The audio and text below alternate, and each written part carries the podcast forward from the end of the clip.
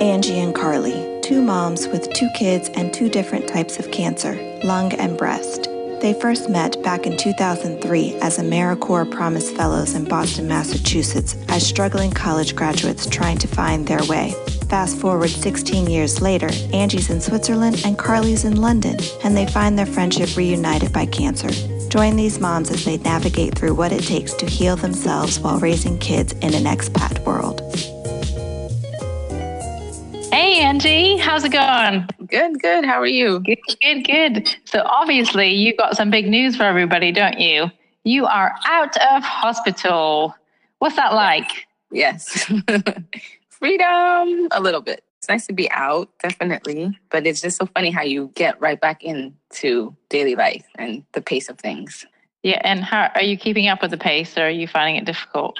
No, I mean, I'm I'm trying to like, you know, slow down and not you know, pick up the pace as I was before. But, you know, it's still, you know, like picking up the kids from school and making dinner and things like that. But reminding myself that I have to slow down. But just because I'm on my two feet doesn't mean that I should be doing everything that I was doing before. Exactly. And the, and the funny thing is, is that obviously mommy duties, they're always there, aren't they? yeah, exactly. My, my, my kids were like, oh, you're out of the hospital, so you're better now. I'm like, yes, yes and no. Exactly. Like it's almost like it didn't happen, isn't it? Because they want all the lovely food that you cooked, they want mommy cuddles, they want to play and all those sort of things. And probably the hardest bit is just saying, hold on a minute, I mustn't rush into everything. You know, just take it one step at a time and, and see how you get on. So obviously you're out of hospital now and you're starting to enjoy yourself. But what was it like for you in the hospital? You know, like the hospital is not a place for you to get rest because the nurses come by like it's like they have to check your blood pressure at like four thirty in the morning. It's like why? Why do you need to check my blood pressure at this time? Um, you know, that part wasn't that great. And then, you know, I made my hospital room kind of like my dorm room.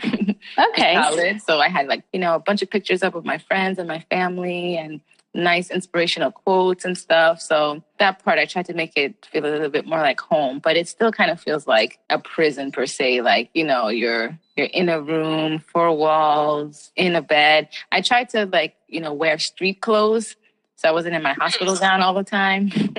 but yeah, it's definitely it's not a place that you want to stay for an extended amount of time. Oh, most definitely. And I think you were in there for how long? A couple weeks, weren't you? Yeah, or... I was in the hospital on and off for three months. Yeah, I don't know for three months. I mean, that's a long time to be in and out of hospital, isn't it? Yeah. Or staying in there for periods of time. Like it almost becomes like the new norm. But obviously, we don't want that to be the new norm, so we've got to get out. yeah, yeah. I remember when I um when I was in first first hospital, it was for my um lumpectomy, and then also you know getting my lymph nodes out or what have you. And it almost it almost felt like a bit of a shock at first because you're like, oh wait, what am I doing here? I feel so out of place. Mm-hmm. And then you kind of like have to wear a hospital gown. Yeah. And for me, like for the life of me, I still, after as many times as I've been in the hospital, I still don't know how to tie the hospital gown properly. Yeah. I just don't get it. it's like this. Yeah. I don't know what it's like in Geneva, but here it's like, and probably in the States as well. I don't know. But you have to like tie behind, and I yeah. just don't get it. Mm-hmm. Just and, and this like the strings are never the right length, or if they are, I don't know what I'm doing wrong. So I always, yeah. I mean, there was a few times when I've had to ask the nurses just to be like, right, okay, if I'm going into surgery and you need this done properly, can you do it for me? Because I have no clue. So I mean that that is just one of those things that I've just not caught on to, you know, as many times as I've been in and well hopefully I hopefully I don't catch on to it. Hopefully it's just like one of those things that I just don't know how to do. But that was something that always just made me chuckle. You know, the uh you know when you're in like in your bed and I don't know if you had it, you get those like sort of air pumps that go on your legs to prevent oh, DVT. Yeah, to, yeah, to massage. Not massage. Did you have that? Yeah, like to, oh, it's not a massage, is it? No. but those things they're like going on all night long and i'm like i'm just trying to sleep yeah. you know?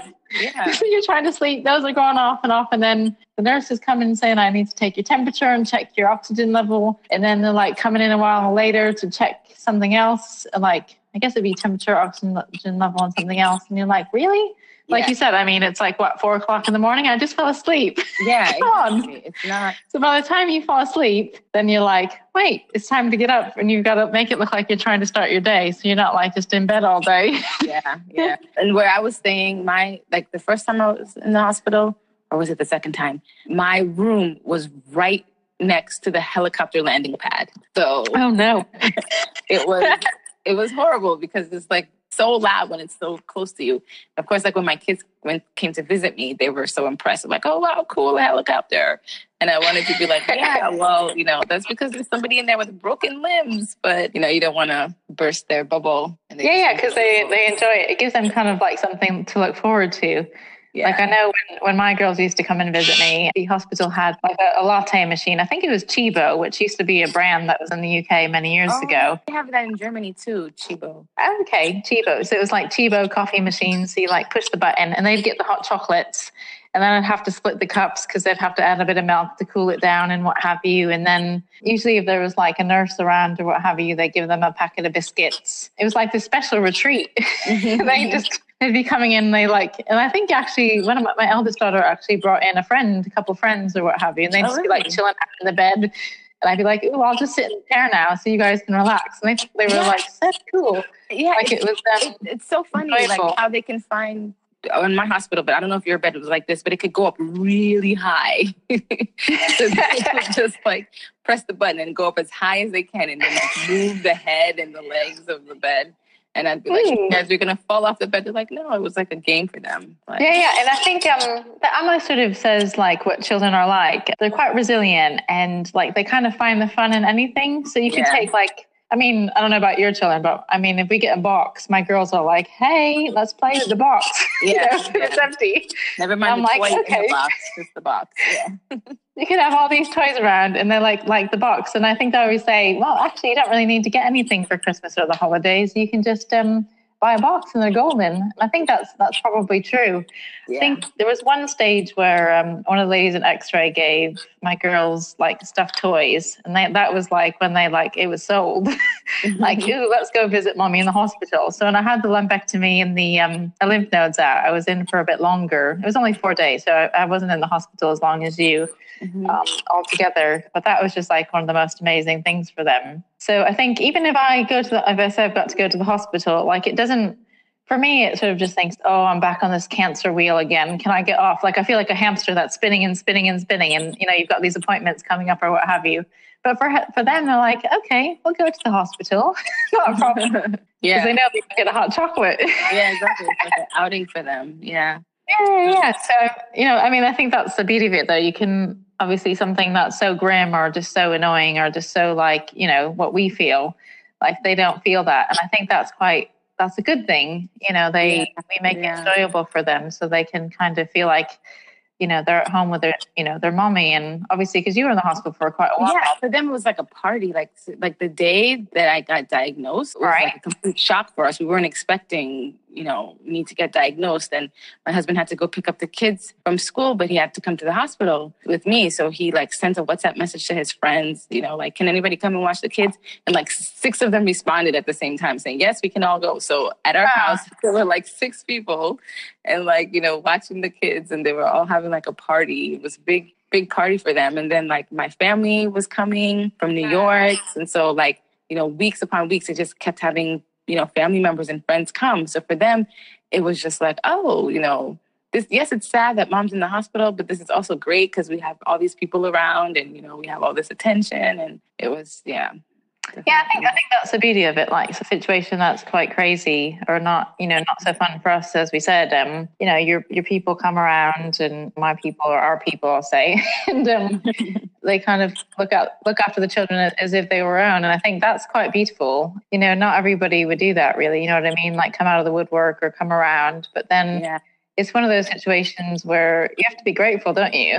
Like, yeah, and, and especially for us, us being expats, you know, like both of us are from the States and both of us, like you live in London and I live in Geneva and, you know, we're not mm. from here, but to have developed, you know, a network and a support yeah. system that when the worst thing that can happen happens, you know, you have people there to support mm-hmm. you. And I, I think I was ever so grateful because in the area of, of London that I live in, I actually haven't really been in the area too long after I was diagnosed. So I was probably just, um, I think I was pregnant with Abby, or just about, I think I, when we moved here, I was about eight weeks pregnant with Abby. So she was, you know, still my tummy at the time. So it was only the nine months, and the nine months, you know, a bit longer. So I really wasn't in this part of North London that long. But I was lucky that I met some really good people and they're still, you know, my really good friends. And I'm ever so grateful. Like if they ever need anything, I'm there because you know, they like dropped anything for me and I'm do that for them, whatever it takes. Yeah, that's just one of those things that comes along the cancer journey. So I've been in the hospital actually a few times. I had a, um, well, I guess this would be more of an interesting one, but I had, well, not really interesting, but when I had chemo, I had to get a portacath put in. So they call it a port as well. I mean, I would joke around that it's like the drink port, but it's not. I'd rather, rather be like a gin and tonic or something instead. but anyway, they, they put this sort of thing in, and it's, it's just I've got the scar line for it still. It's, it's a nice, nice. They've done it really quite nicely. Actually, the doctor or surgeon that did it for me, he has people stay in overnight because he wants to do a proper job, which I think is great actually because it's right on the. It's on. I guess it would be right above, right above the chest area, I suppose, mm. on the left side. Mm-hmm. And he put that in. And again when i was there it was it was an overnight stay. It was quite quick. And basically that was a day day overnight. I was in and out you know mm-hmm. not a big deal. And that was in yeah sort of north another north london hospital one that i didn't stay in. Mm-hmm. and then when i got the portacath out same thing. It was just you know they took it out. And then i didn't actually have to stay in the hospital overnight then. So that was that was quite good. But mm. probably something that i wasn't ready for so this is just sort of going back. So I had surgery first, then I had uh, chemo after. So that the port was actually after surgery. When I had the first surgery or what have you, they took out the lump or you know lumpectomy. And I mean the goal these days is to, tends to be to take out less breast tissue just to conserve it and to you know keep the healthy tissue remaining and so on and so forth. Mm-hmm. If it was my you know I, I, probably would have just taken it all out to be honest, but that's another topic. Mm. And then I had all of my lymph nodes taken out because the cancer has spread to my lymph nodes. Mm.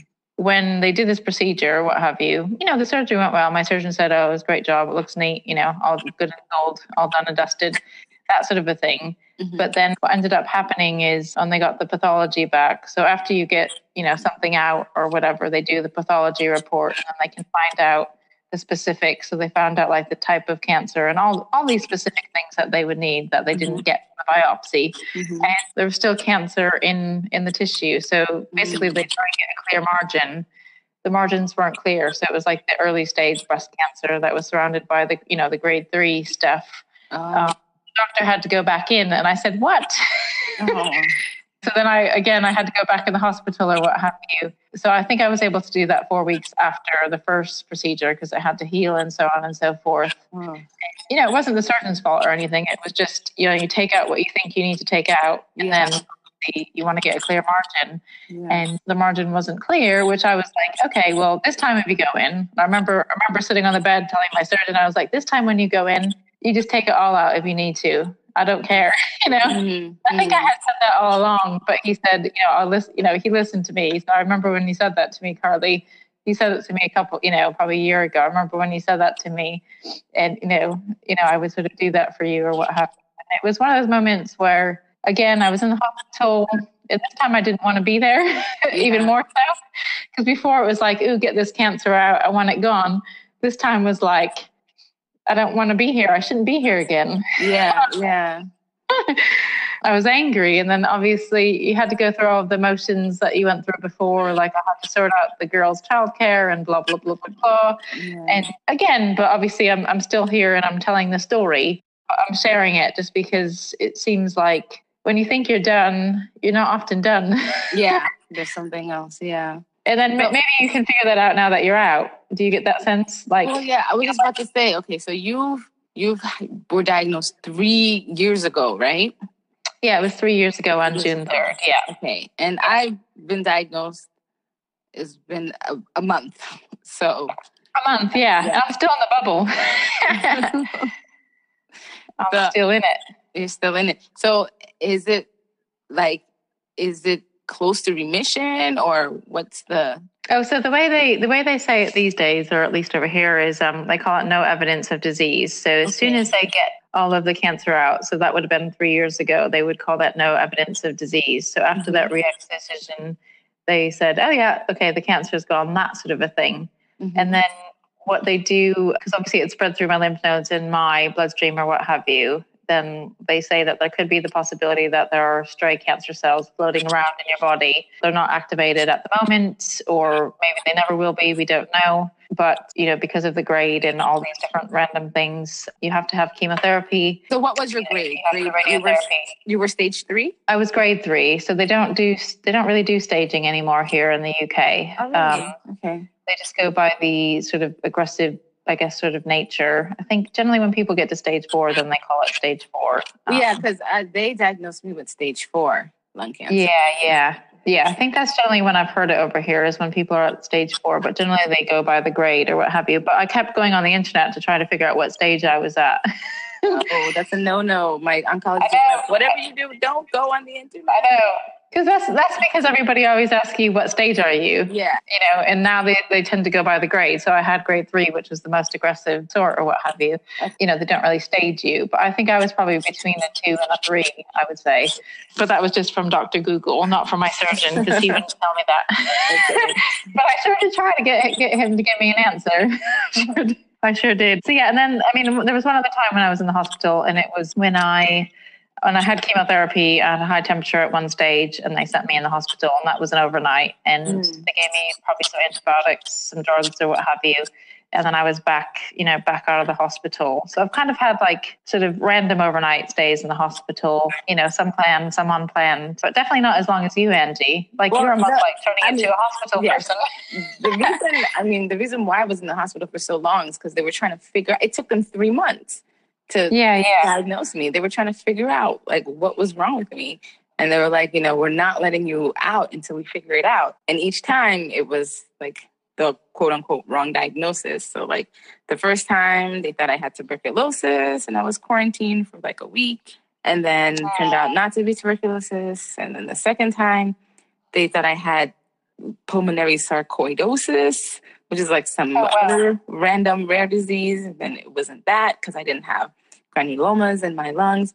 You know, then they diagnosed me with lipoid, lipoid pneumonia because they found oils in my lung cells. And I, you know, I, I used to make natural products like for hair and skin and stuff. And they said, oh, well, because you made the products and you were inhaling them, that's how the oils got in your lungs. And I kind, I kind of bought that theory, but then I'm like, what about all the other women who are making natural products and never got lipoid pneumonia. I can't be the only one.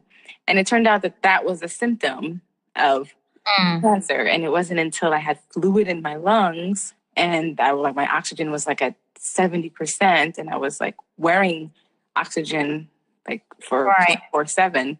And then yeah, and then they took fluid out and they examined it and then they saw that I had the cancerous cells. And then finally they were like, yeah, this is what you so have. it sounds like um obviously you spent a lot of time in the hospital and at one stage you probably felt guilty because you were told that it was something you know you got whatever you had whatever they said yeah. by by doing yeah. your oils. And exactly. that must have been an immense sense of guilt. And then at the same time you also were diagnosed or you know trying to say that you have these other things like quarantined. I mean who yeah. wants to be quarantined? Do you see that like on tv i know. Like my want to be in it. like my kids couldn't come see me. And like when my husband saw me he had to wear this like you know super heavy duty mask on his face. yeah yeah like they yeah, all had to get like, tested it, it was not a good experience at all and obviously, it's definitely not a good experience. And I mean, I would assume that that's because they would never have guessed or predicted and that you would have lung cancer, particularly based on your age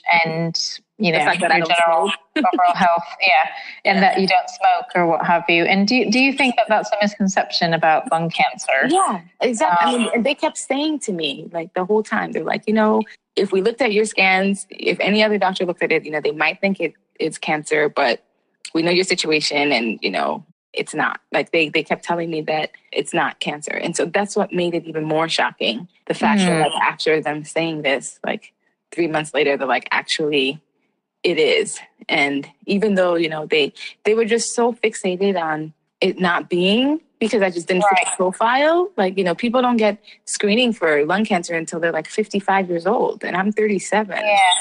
Yeah. Um, now, in the UK, they have something called the NICE guidelines where they say if you have XYZ symptoms, then we refer you on to a specialist. Like I went to the breast clinic, for example, to get checked out. Um, do they not have that in Switzerland where they're saying, okay, you've got the symptoms of lung cancer, but we're not going to test you because or we are going to test you because you have these symptoms, or is there anything guideline wise that can help people so, Yeah, so I get those referrals? I'm not even sure, but I mean, in my Yeah. case, they did a biopsy for me in Yeah. February, but they didn't find anything in the biopsy. Okay, so Yeah. that sort of set them on then, that yeah, path. and then you know they did it again in May, and then it was already stage four.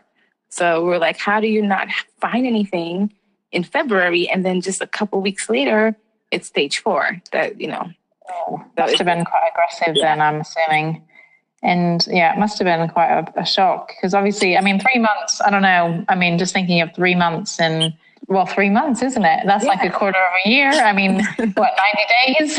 you know, you could do a 90 day plan.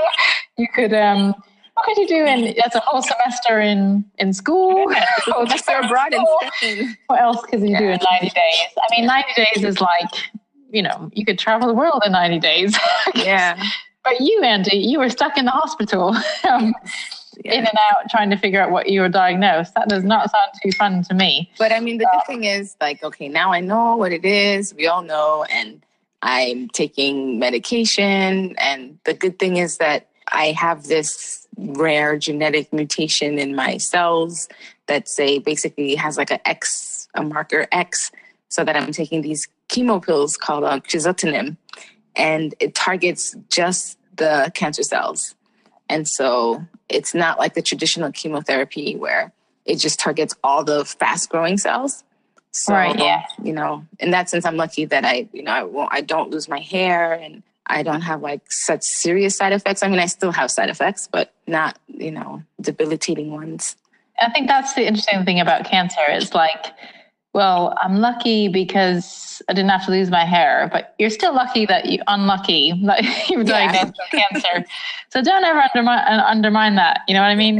Because Yeah. it's still like a pretty yucky situation Yeah, to be yeah. in. It's not a But situation. then I wanna be in. suppose with most things, I think because we're quite positive people, we're looking for a silver lining, aren't we? we're Yeah. trying to find it. exactly. As you and do you ever feel like as you're going along this process, you know, it's like one of those situations where it is it is really lucky and, and you are looking for that silver lining, but you're still not sure. You're just like, what? What is this?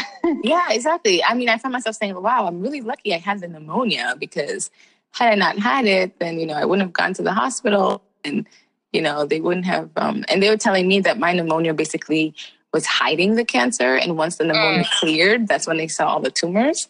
Okay. yeah. You know, but I'm still like, well, you know, at least I had the pneumonia because then I wouldn't have, you know, I would have found out much later that I had this cancer. And then when I had the cancer, well, at least I'm that 1% that has this like rare genetic mutation.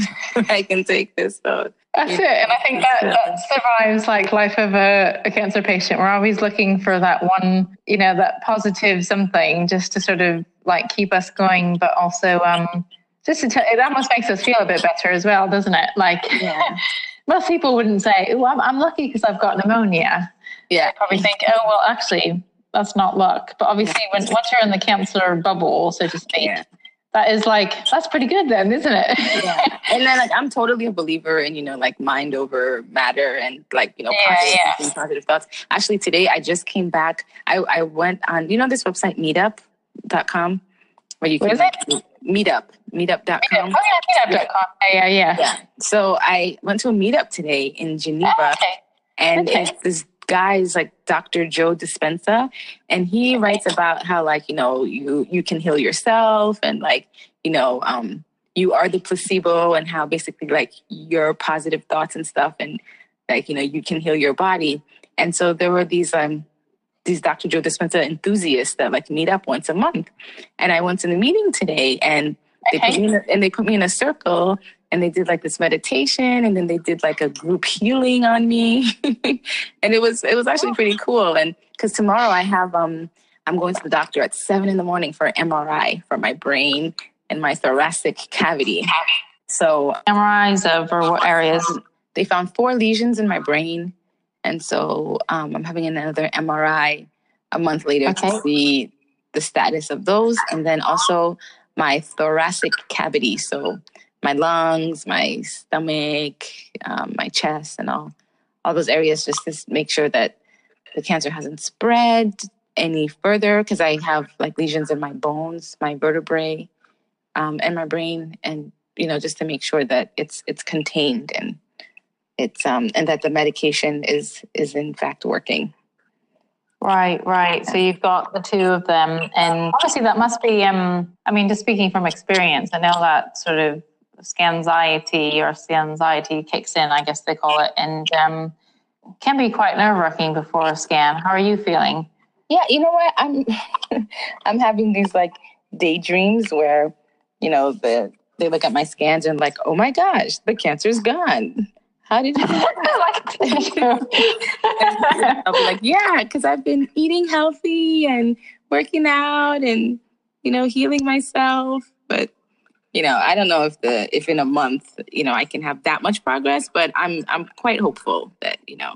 So obviously you you've got the hopefulness that comes along with it, but are you are you nervous? Are you have yeah, you thought about it? Or? Honestly, I really don't think that I'm gonna get a negative result or you know like it, i really don't think it can be worse than when i was first diagnosed.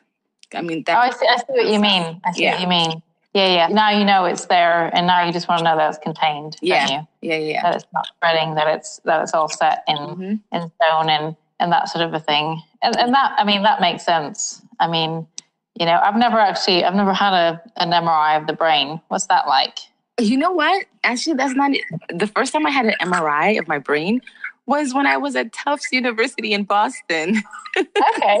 but then I did it for money. like I was just gonna say that for science. you remember like when we used to be like so broke when we were working at a um what it was AmeriCorps? Yeah. so like you know what?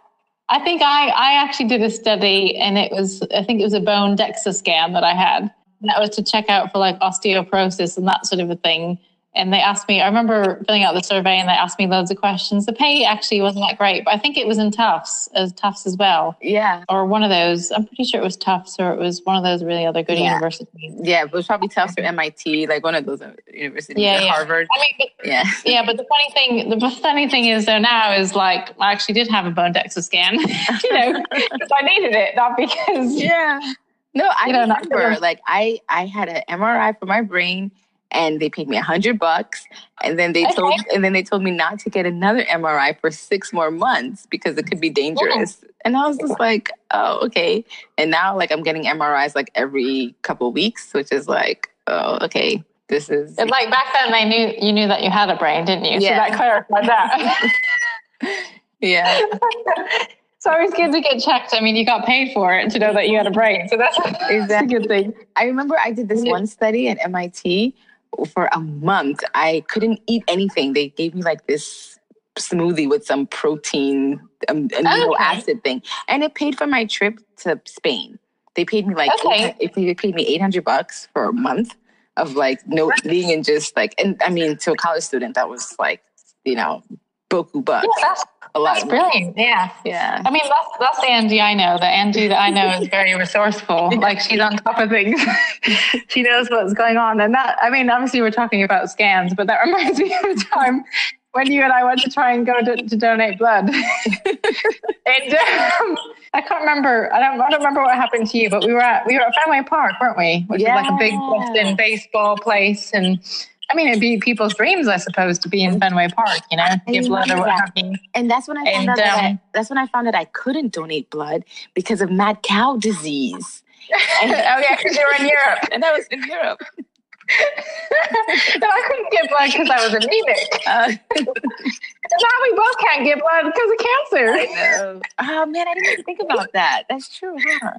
I think it was a few months before I was diagnosed. I did a swab actually to donate blood, and uh-huh. or to, a swab to sort of. There was a little girl that had some a child cancer or what have you, and I was testing to see if I was a match because mm-hmm. she was the play group that my girls used to go to, or my daughter used to go to, and. Um, you know, I did the swab, I sent it in, and so on and so forth. And then I had, I think they gave me a card as well. And then I had to um, basically ring them up and say, well, I'm sorry, be on the register anymore because can't can't be part of it, now. Um, which is a shame actually, because like if somebody, if I was somebody's ideal match, yeah, me for their, you know, for their cancer, what have you, I can't, I can't do that anymore. And obviously, you can't now either because you've oh, had, you know, wow. I don't know. So that just kind of hit me. Like I feel yeah. sad about that. I didn't even, it wasn't even something that I had even planned or like that I knew, but just knowing that I can't just makes me feel sad. Yeah, it's one of those things where, and I think that's the weird, probably the most annoying thing about cancer is it tells you a lot of things that you shouldn't do or couldn't do or can't do. Mm. Um, and you know us, we're always looking for a way around that, aren't we? Yeah.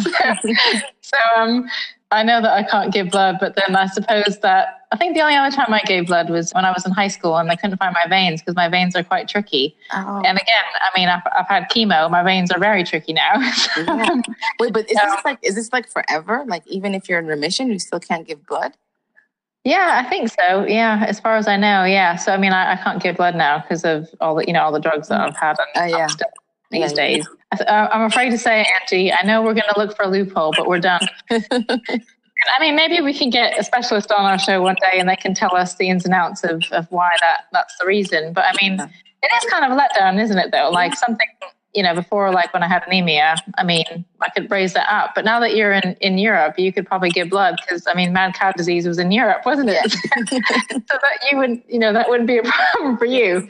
It might be in the States, but it wouldn't be a problem here, would it? Yeah. Um, but yeah, that just sort of, you know, gets you thinking about all these different tests or things that you can do. And then obviously like scans. I mean, yeah. when I, you know, thinking back to when I first had my original scans, I was nervous as heck. I mean, I didn't really know what to expect. I mean, I've had a few maybe x-rays in my day or what have you, or ultrasounds when you're pregnant and mm-hmm. expecting a baby, that sort of a thing. Mm-hmm. Um, but never really, I don't think I've ever really had major, major scans. The one that probably bothered me the most is when I was, you know, first diagnosed was the, the bone scan.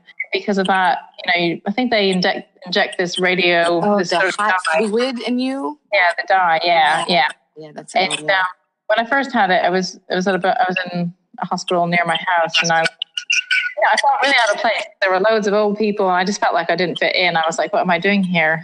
The scan itself annoyed me because they told me that I need to stay away from my children, like not hug them or oh no. You know, thing. And I think they say like 24 hours, or maybe it was less than that. I don't know. But I'm like, I had to like um, make sure that the children were like in bed before I came home, so they couldn't. Oh you know, and then I, you know, I touched them the next day, but just the radioactivity, whatever the substance is, I have no idea. Wow. Um, but that really annoyed me, and that goes back to the thing that you were saying about like the control, or like when you're told no, you know. Yeah like finding a loophole. So I was like, okay, I think I will stay out later then because I can't go home and have them upset. Yeah. You know, if I want to cuddle them, they're going to want to cuddle me, that sort of thing. That would work for me because my son like crawls into bed with us at night. Yeah, you'd have to sleep elsewhere. You'd have to sleep oh, elsewhere. I mean, I think it's generally like the overall period. But I know when I was in the, you know, in the hospital, what have you, or in one of the hospitals, they were a bit stricter the second time. They were like, stay away, you know, that sort of a thing. But I was like, all right, okay. And yeah, so that, I mean, I've had quite a few scans in my time. So there was one time when I had a scan because I had some tightness in my chest and it was just not, not right. And um, it must be that I had just pulled a muscle and they were testing it to see if it was a blood clot, that sort of thing, or a cancer. Luckily, luckily it wasn't. But again, nerve wracking.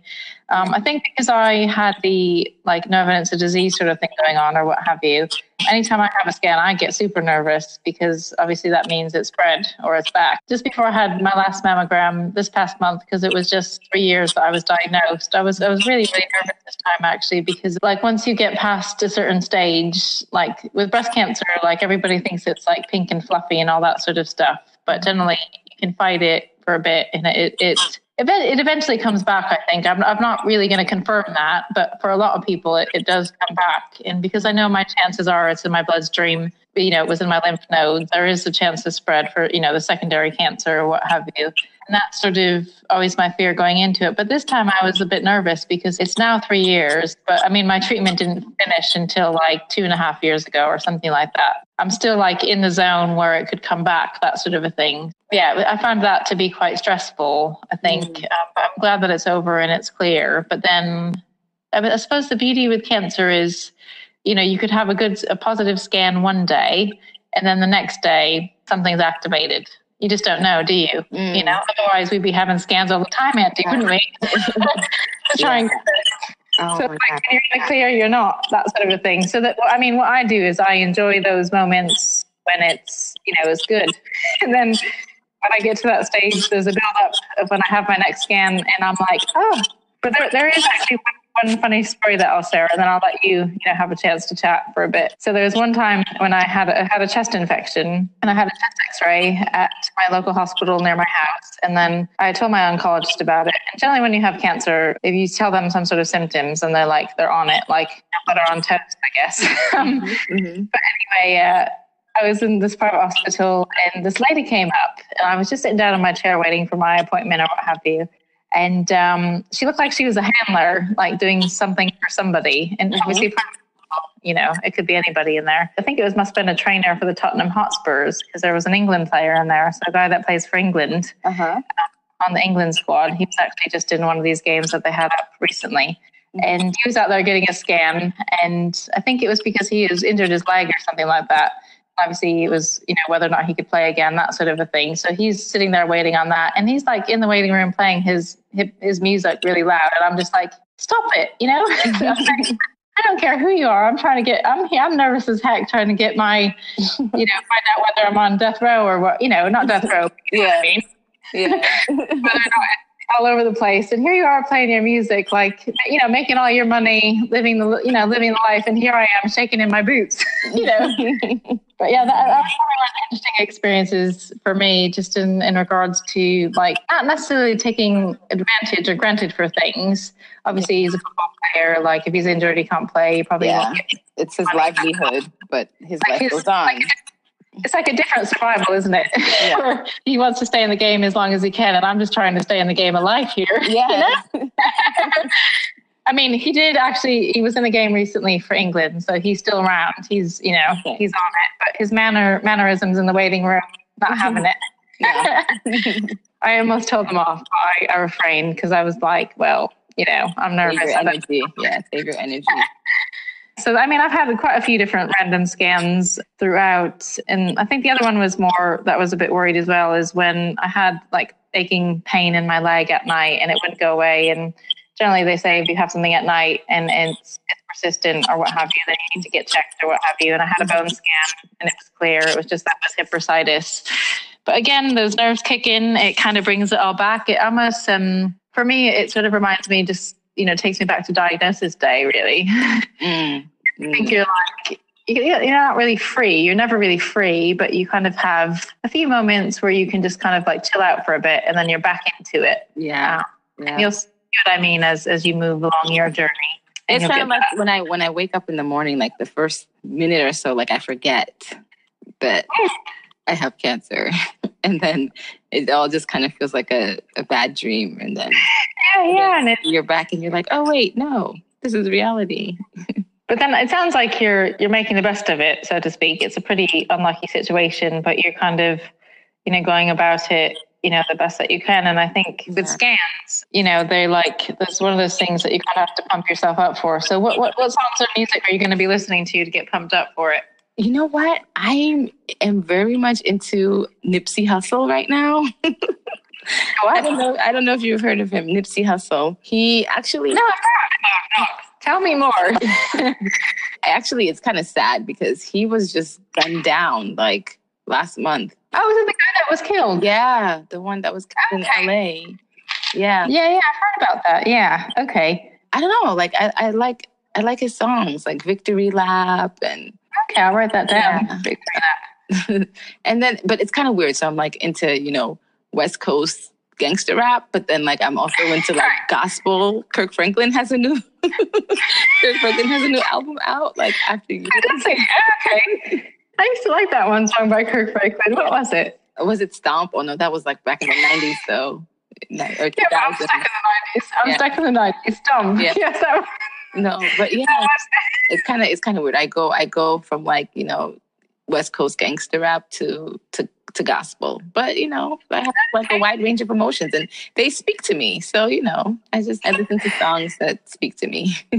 Well, I think I think that makes sense. I know, like I, I always used to like sort of hip hop, gangster rap, etc. When I was younger, what have you. So there's it could be anything like you know, Nas to um, Biggie, Notorious B.I.G. I'm, I'm always sort of stuck with Wu Tang Clan. That's oh, my group. Wu Tang. I mean, Method Man. You know, he sings a song about the iron lung. Andrew, you must yeah. listen to that. Oh my gosh, you're so right. I yeah, need, yep. need to add that on my cancer playlist. Obviously, you need to add bring bring the ruckus. That's my that's my theme song. You know, trying to get pumped up for those situations. And for some reason, like when I've uh, on my I've, I listen to a an MP3 player, which makes me like old school, old school. and I still listen to my marathon training CD for when I did the marathon in Boston back in not in Boston, I did it in New York, but I was training for it in Boston when we lived in Massachusetts. Mm-hmm. I think it was music from 2006. Oh my god. those become like my my not my fighting songs, but those are the songs that I rely on because yeah. I know they're reliable. Yeah. So I'm talking like but Mary J. Blige. Well, not not when she did the no, no more drama stuff. Was it One Love when she did it with U2? Oh yeah, yeah, yeah.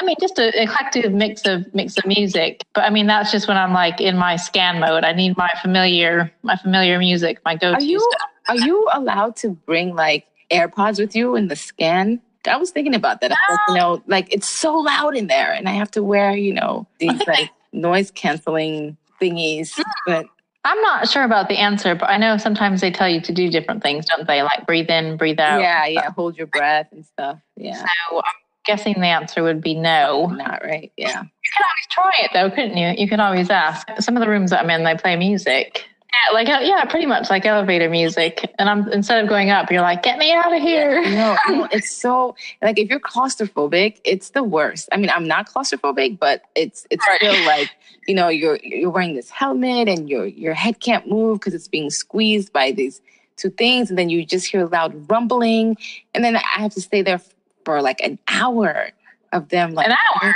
Oh gosh, it was a brain scan an yeah, hour. An hour brain scan. And then like I'm I'm scheduled for two one hour brain uh, one hour scans tomorrow. So like oh, I'm in the machine for two hours. I'm like oh, you might as well just stay up all night so you're really tired. sleep. But you know what? You know what I find tricky about a scan is I think it goes back to I'm not the type of person that can sit still or what have you. But the the whole like not being able to move sort of thing. And yeah. then like all of a sudden I start itching. I know exactly. people say that. And then you, you don't know, you, you can't scratch. And you're just like, ah. so like you, that's all I think about for a while there. And then I like somehow get out of it. But then I'm like, ooh, with these scans that you're having, have you ever had them like with contrast or without contrast? Yes, so they, they, they put the hot liquid in you and you feel yeah, yeah. warm and stuff. But then like the room itself is cold. But like it's freezing. Yeah. yeah. Yeah. Especially when you have like you know, like the chest stuff where you like you don't have as much on, I suppose. I can't remember if I take my trousers off or what. I think generally if I wear a dress, I can like if it's anything without buttons or metal, then I think you can keep it on. Don't quote me on that. But then if it's anything with like metal or buttons or jewelry, then you have to take take it off. And mm. anytime I get the contrast, I always have this problem where like generally because my veins my veins aren't the best veins to be honest so i've always had funny veins where they're difficult but then the whole chemo thing kind of changed that a bit so i've got one good vein that's on my left arm and it's the right side vein so they can't do anything in my right arm because i've got lymphedema from having my lymph nodes out mm. um, but if you're not like good at getting blood or like you know putting the catheter not not a catheter hold on that's not what it's called. Is it a cat no, yeah, yeah it is the catheter no? I think that's for the kidney like when you no but the, the catheter just to get blood like just to yeah i think yeah. there's a different word for it. I don't i don't i can't think of it now. But anyway i think catheter is for the kidney and then the other one is like whatever but anyway, anytime they put that thing in where they have to connect it, you know, to like like as if they were going to. that is that is the catheter because I've had it in my hands. I've had it. Oh, okay. Like, yeah. Okay, that's what it's called. Okay, some reason I'm just thinking it's the kidney one, no. but must got that wrong. Yeah, so when they do that, then like if you're really good, you can get in my veins, and if you're not, then you can't. Yeah, yeah. There's one time where they, you know, they struggle with that whole vein process, and then I think that's where my nerves kind of kick in, is because I'm like, okay, I'm reminded again, blah, blah, blah. And I think the other thing that annoys me about having these scans as well is they ask me if you're pregnant. Yeah. yeah. and I'm like, no, I'm in chemical menopause. Thank you very much. I'm not pregnant. you again. Oh my God. I'm so used to it now, it doesn't really phase me. But I remember in the early days, I was just like, no, I'm not pregnant. you know? I'm in menopause. And then they start, then they start going on about, oh, but you're so young and blah, blah, blah. And I go, then I sometimes have to say, just look at the paperwork. It says I have breast cancer, you know? Yeah, yeah. I'm not here to be like, you know, told blah, blah, blah. You know, that's just the deal with it, you know, that sort of a thing. So for me, that sometimes is awkward. And I think the times that I've had the instances where they kind of go on about me not being pregnant or, you know, not or being young or whatever that sort of Mhm. situation is. And I get a bit annoyed, but I control myself. Obviously, I don't say Yeah. anything. Yeah. Okay, thank you very much. Get Yeah. I know what you mean because they were. I had to meet with the gynecologist, Yeah. and she told me that if I wanted to get to have another baby, that I would have to freeze my eggs now because it's a wrap.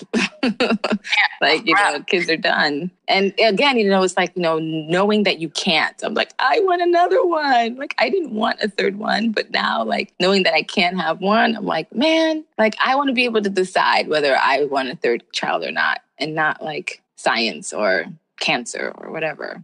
Yeah, I think it's that whole like that choice choice being taken away or that Yeah. option. So obviously it's like, you know, I, I think we were also done. So we always, you know, planned to have two children or what have you. And then obviously if, if my children were better sleepers, maybe I would have had a third, I think. but um, you know, I felt even though that was the situation or what have you, like I felt like I was done. I st- still felt like I was being robbed. Yeah.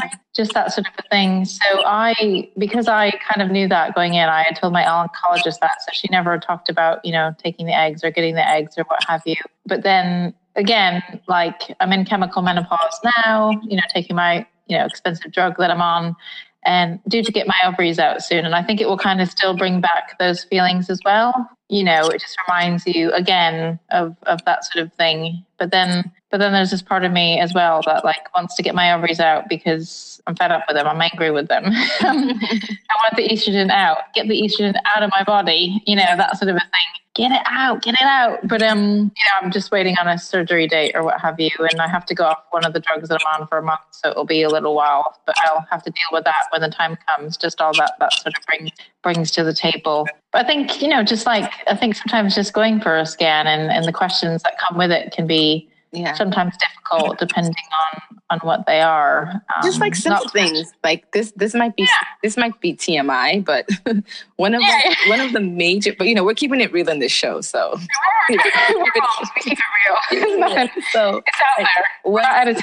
yeah one of the major major side effects i have is constipation from like Oh yes. Oh yeah, I know that, Angie. Oh yes. i have like all these like cocktails of laxatives that i have to take and Yep. i don't want to like to so i didn't take them tonight because i'm afraid that like if i'm in the, at the MRI table and like I have to go. I'm just like, and I can't move. I'm just like, ah, I don't want to be in this position. So I'm Oh, just, I see mean. Like, I, you'd rather be comfortable and constipated yeah, have to worry about having to go. I see what you mean. I think that's one of those things where, I mean, I had, when I was on chemo, you know, as well, I'd, I'd had a constipation. I think my doctor gave me some, some sense, like Senokot or something that was a very mild tablet. Mhm. And I, I, for some reason, I didn't really speak up until the end to say, "Oh, I think I need more," because I'm really struggling. It's almost like you're having a baby. Yeah. like it's just oh, it's not comfortable at all. yeah, And some of the I'm on now, cause, you know, constipation as well. And I mean, obviously, we have children, so we talk about poo a lot, don't we? yeah, yeah, What's the nature of it, people? Yeah. mom with cancer. We are poo experts. we're poo experts. I suppose we're poo experts for the adults. Which, remi- which reminds me, I'll, I'll add in here. I'm about to do a only because we're talking about poo, and then we'll have to call it a wrap in a second. Yes. I go, went to the doctor because I have these ongoing sore throats or what have you, and she's going down the line of testing and blah blah blah. She said, "Oh, let me just see. I think we should do a poo sample because sometimes bacteria from you know the body can get." I don't know, cause issues with the throat and so on and so forth. So I thought I'd do a poo sample. I mean, who does that? I've had I've had poo samples taken at the hospital. Yes. Okay, so you're probably like an expert poo Yes. aren't you? Tell And that to your that note, and on that note, let's wrap it up. later. All right. Well, thanks for listening, guys.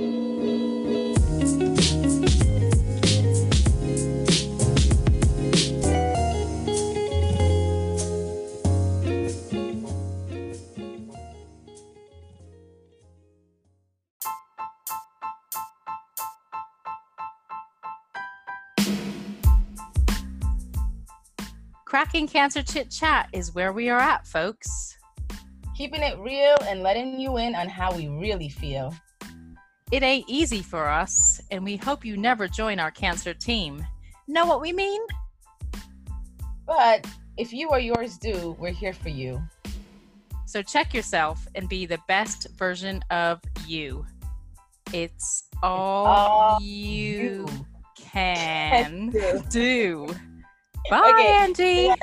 That was that wasn't too bad actually.